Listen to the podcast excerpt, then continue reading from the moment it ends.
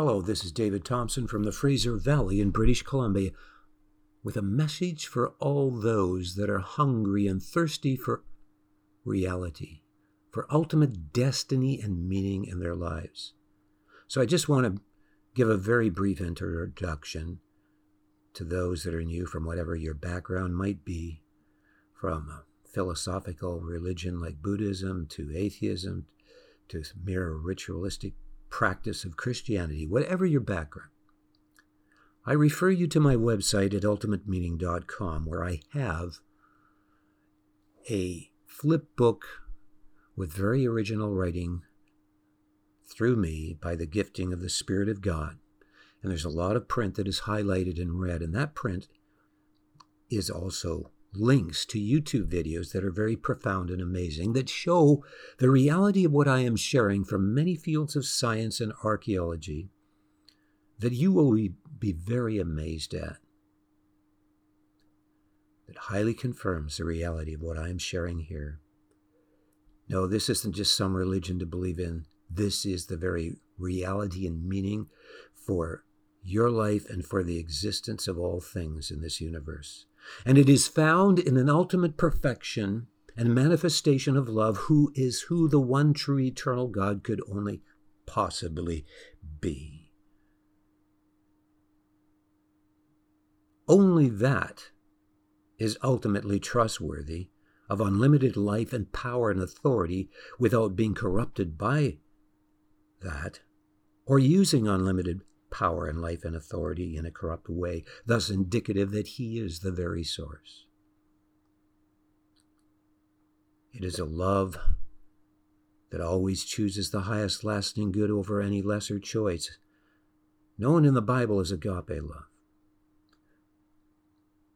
It has such integrity that is a bla- that it is a blazing fire of judgment against all that is contrary to such love. Any choice that is less than choosing the highest lasting good obviously has a measure of corruption in it. This is the very opposite of corruption, the antithesis of corruption. It is represented in electricity and math with a negative symbol which represents an indestructible foundation from which can only spring forth creativity that is ever enlarging in fulfillment and pleasures of fellowship without corruption, that therefore never ends. From that, and also it also represents cutting off corruption, and from that is formed the positive symbol by crossing out that symbol, in that the love of God is so great that from before the creation of the world, in fact, even from the intimate past, God, who always was and always will be, always had that quality in his being that he that was so ultimate and perfect that he could take judgment upon himself as a perfect atoning substitutionary sacrifice so that you could choose to repent and receive forgiveness because of what God did. Yes, he came into this world. This little speck of a planet, and I saw today uh, the earth being compared to the size of the sun, and there was a plume going up from the sun, and the earth was just a little teeny speck of a ball in the midst of that plume that was so small compared to the whole of the sun. Yes, and there are many suns that are even far greater than our sun, that are thousands of times greater. And then in one galaxy, like our Milky Way galaxy, there are millions and millions of stars, in fact, and some I believe billions. And there are billions, probably millions of galaxies. Yes, God humbles himself to behold the things that are in the heavens, it says. And yes, he is great enough to come down to this little speck of a planet, to his creation, and great enough to be able to communicate with them, which he did in Genesis 18, where Abraham is at his tent door and there's three men standing before him that he recognizes are not just ordinary men. He runs before them, bows before them, and tells them he wants to make them a wonderful meal, which he does, and they all are eating and talking. And he addresses one of them as Yahweh, which is the most sacred name for God. Yes, Jesus Christ was talking to Abraham there in Genesis 18 before he sent the other two angels to destroy Sodom and Gomorrah. And yes, God came and was as a little child and in, became the one. Yes, Jesus Christ. God, fully manifest in the perfection of his being, came into this world and suffered more than you, a mere creature, and humbled himself more than you, a mere creature, so that you could repent and receive his love, the gift of everlasting life. I'm wanting to share what I have to share here today with the churches gathered around Jesus Christ throughout United States and Canada and around the world, whether it's two or three people or a large congregation, or and everything in between. I am here to share what God is saying in this particular hour to the churches. As it says in the Word of God, He that has an ear, let him hear what the Spirit says to the churches.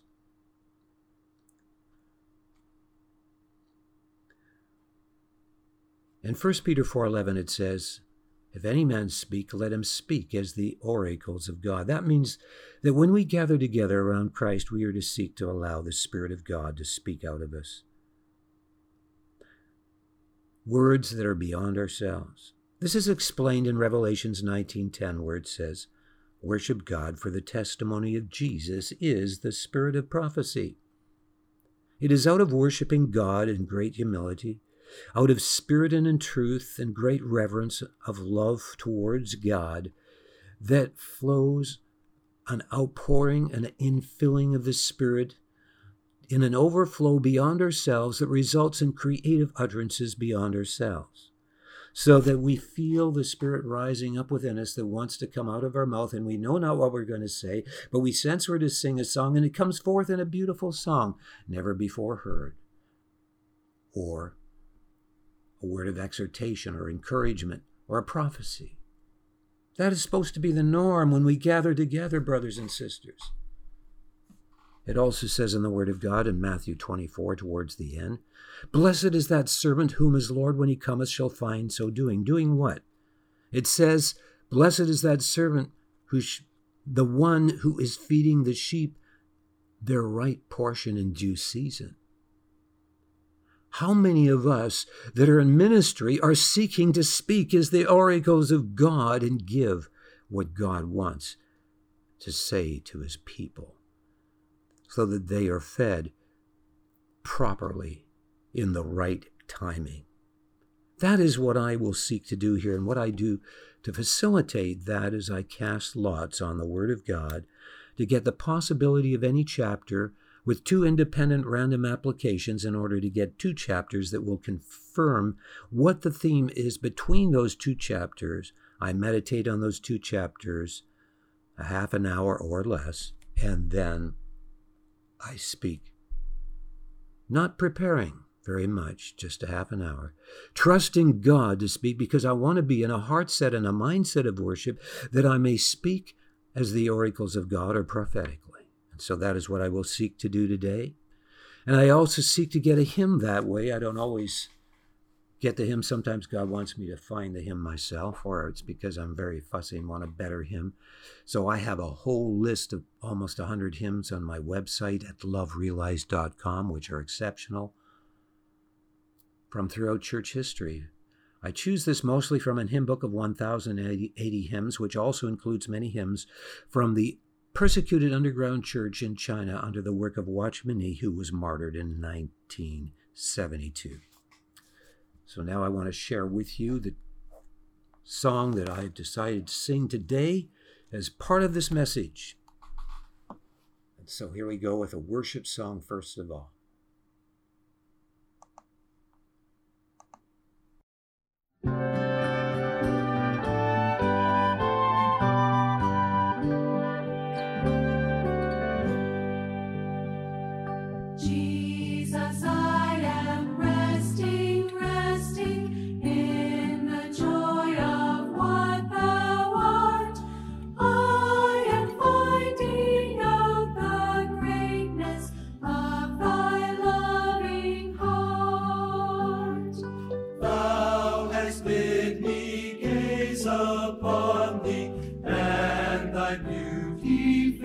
My soul.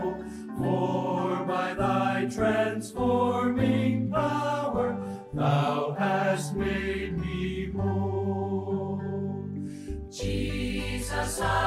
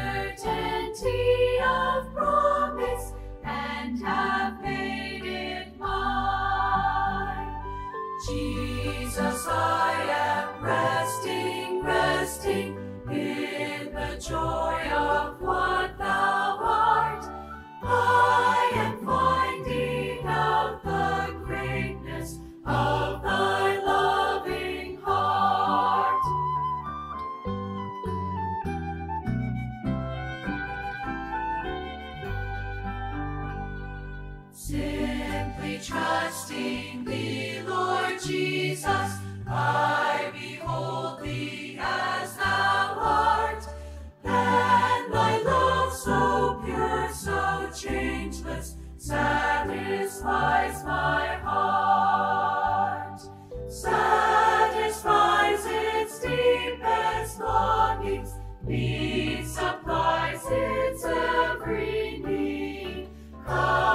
Compasseth me round with blessings, thine is love indeed.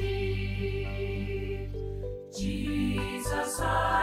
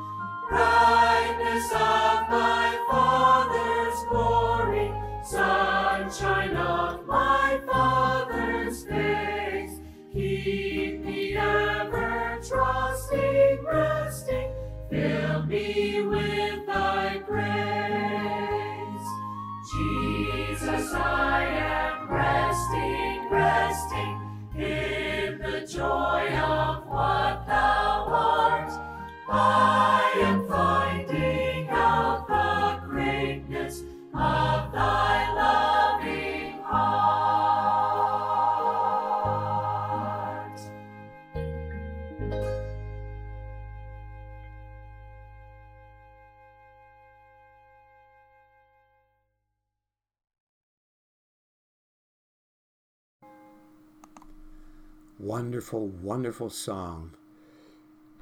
I believe this was the song that Hudson Taylor sang when hundreds of missionaries were martyred in the Boxer Rebellion in China. I am going to now share with you the two chapters I received today from the Word of God by the casting of Lot. They are on August the 17th of 2022, Wednesday, 1 Samuel 8 and Ecclesiastes 11. So I will, first of all, just bring out the common theme. And sometimes the themes are not that easily recognized, but there always is a theme that I discover.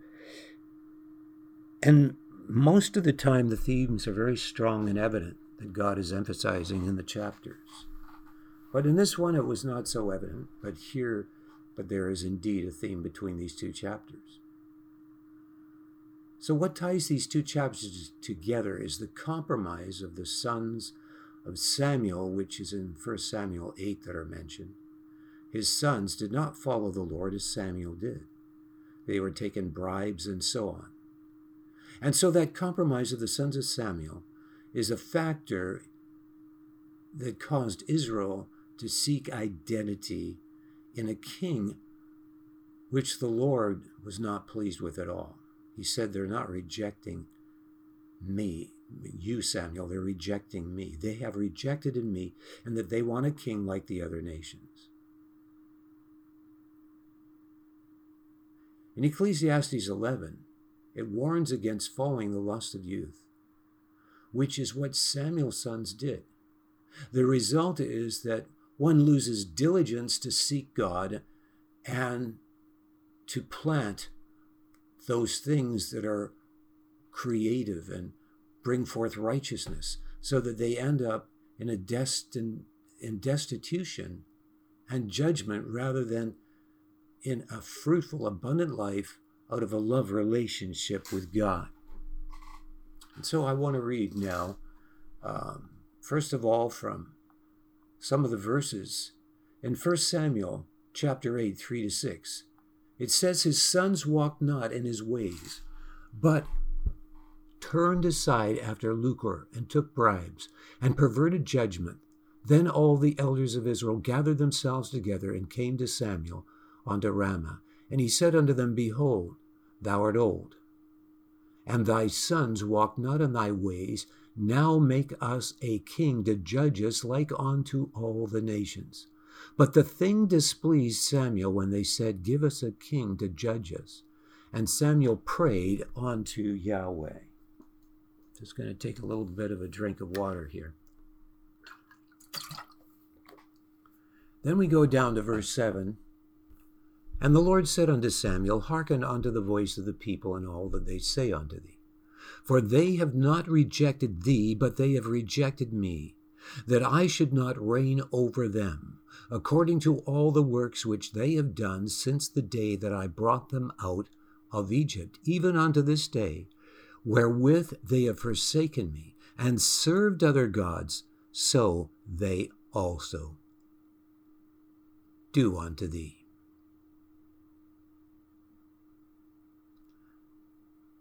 Israel served other gods. There was always people in their midst, often the mixed multitude that came with them. Why did they serve these gods? Because these gods promised them material blessings if they would meet certain conditions, or this blessing, or that kind of blessing. Why would they believe in these gods when they were right before the great I am that I am? Yahweh saw the pillar of cloud and the fire and the glory well, first of all, it's because the heart is deceitful above all things and desperately wicked. Who can know it? And so one begins to reason within themselves that I believe in this God, Yahweh. I believe in Him. Yes, I am a follower of Yahweh, but I believe that Yahweh allows me to have this in my life, and that in my life, and this little God in my life, and that little God in my life. He overlooks those things Yahweh's good. Why wouldn't he overlook all of these things? And so there's the justification of things like this. And there is again the perversion in the heart of an idolatrous perception of God that can begin to take place. Out of the desire to satiate oneself with immediate temporal fulfillments of material security and so on. And so one begins to perceive a God that is according to what they want God to be in their life in order to justify their own immediate desires and dreams and aspirations that are the lust of the flesh, the lust of the eyes, and the pride of life. What happened with Cain? Cain developed a perverted perception of God that was idolatrous. He got his focus more on all the suffering that he saw around him and the suffering in his own life because of the toil of the curse, so that he began to have within his heart a kind of an unthankfulness that allowed for this God not to be perceived as good. He was looking at the consequences of God's holiness and focusing on that instead of the fact that the holiness of God is good. Why is it good? Because what is the holiness of God? It is the integrity of His love that will not tolerate what is contrary to love, which is what ensures that there is judgment on corruption, which destroys what is going to be good that goes on and ever enlarges. Oh, we can experience the goodness of a temporal pleasure, but that temporal pleasure has within it corruption that is also causing corruption in our soul. It's not the highest choice. It results in consequences. But agape love, which is a love that is independent of feeling and always chooses the highest good, who is God and, and everything that it pertains onto what is God and points towards Him. Even our conscience aligns with the holiness of God as a child. The child knows innately that there must be judgment for goodness to be allowed. That is in the human conscience. And that is aligned with the genuine fear of God. And that is what keeps us in a right perception of God, is when we see that His severity on sin ensures that we have a destiny without corruption that is good. We should look on the holiness of God in its severity is so good. Yeah, we look at all the suffering around us. We don't get focused on that. We say to ourselves, no, it's been allowed because of our rebellion against God. God is good and he must judge corruption so that we can be assured in our future in heaven of a destiny without corruption. But a perverted dis- perception of God perceives God as a dictator that is not good, that requires appeasement by performance. And part of what bursts this is the satiation and the justification of satiating our lusts. As it says in 1 John, love not the world, neither the things that are in the world. For all that is in the world, the lust of the flesh, the lust of the eyes, and the pride of life is not of the Father, but is of the world. And the world passes away and the lust thereof but he that does the will of God abides forever. We do want to be those that are living holy lives because holiness births wholeness in our inner being. Do you think that you are ever satisfied with the temporal things that you justify that are contrary to God and that you have deceived yourself to believe God allows? No. There's always a grasping state of being there that is trying to fill a void. But that void is only filled in holiness, because in holiness there comes a wholeness in your inner being, which, which is because it allows the abiding of the Spirit of God, which will not abide in a vessel that is unholy. If you do not repent of sin, more and more the Spirit of God will withdraw from your life.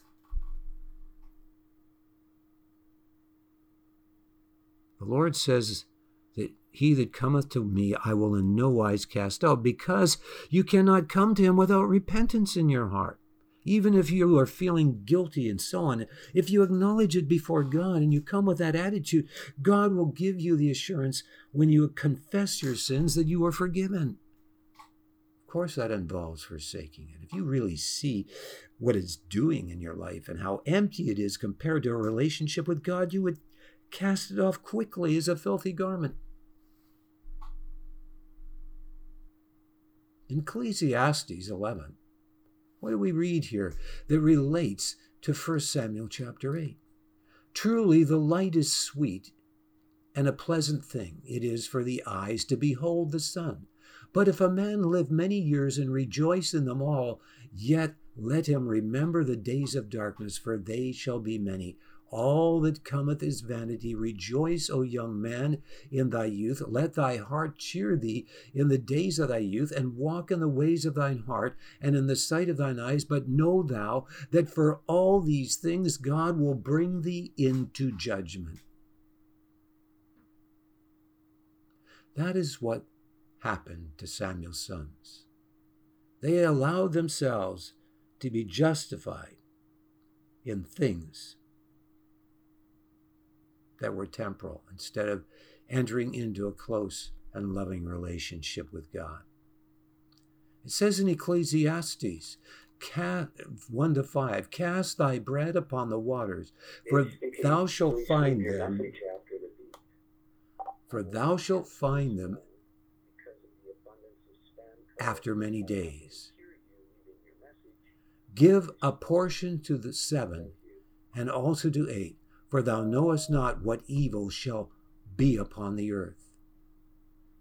If the clouds be full of rain, and they empty themselves upon the earth, and if the tree fall toward the south or toward the north, in the place where the tree falleth, there it shall be.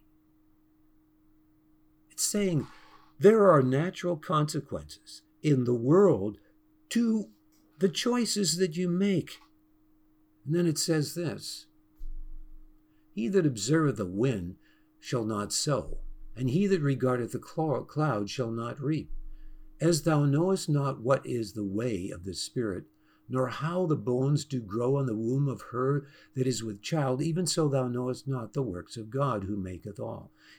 What is he saying here? He's saying, why are you looking at all the circumstances around you and and allowing those to dictate the choices in your life? So that you're blown around like the wind and like chaff? Why are you not diligent to plant and to sow what you know is right to do, even if it seems like everything's against you? Just like a child doesn't form in the womb, you don't know what God's going to bring out of it. But whatever it is, it's, it's going to be in a constructive direction. You may not see it right away. This is what happens to people when they seek their identity in the temporal things of this world. They become like the chaff. They don't have a diligence to seek God, and so they reap the whirlwind. They reap consequences because they're only sowing onto things that are temporal. You could be diligent to become rich, and be blessed materially. But if that's where all your heart is, it says where your heart is, there is your treasure. So if those things fall apart, especially in this time when the economy is so fragile, and you put your full identity in it, it will destroy you with its destruction because your full identity was put into that instead of what is immovable.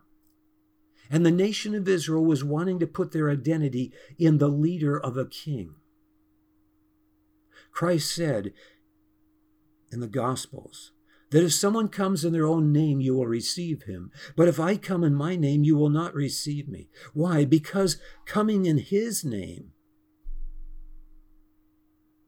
required taking up the cross daily and following him.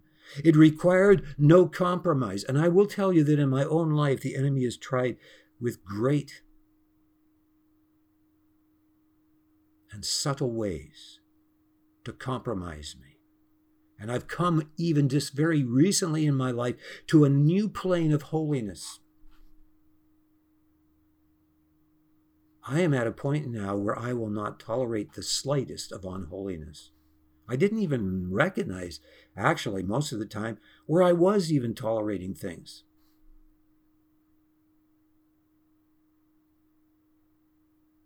It wasn't big, big compromises that you would call sin. But I'm at a point now where I'm experiencing such a wholeness and presence of God in my life, and a hate for what God hates and a love for what God loves because I'm being conformed to his nature. I don't want to ever lose this inner subjective fullness of the spirit that I sense so many so often in my life. Even I mentioned in the other message about Brother Yun who is the heavenly man, is they nicknamed him. He didn't call himself that. He was tortured for 10 years in Chinese communist prisons. At one point, he was so terribly tortured that he went on a fast for 70 days, 75 four days without food and without water, which is impossible in the natural to do. He was only down, he was only 66 pounds. And they were persecuting him terribly while he was in fasting with electric batons that made it feel like a thousand spears went into his heart. They threw all the poo and the sewage from the prisoners and threw him into the sewage. They did terrible things to him. They even smashed both of his legs so he couldn't walk the rest of his life and was lame permanently. And yet, here, you know, when the prisoners were saying, Well, I don't think he's going to live to the morning, and they were gambling on whether he would live or not.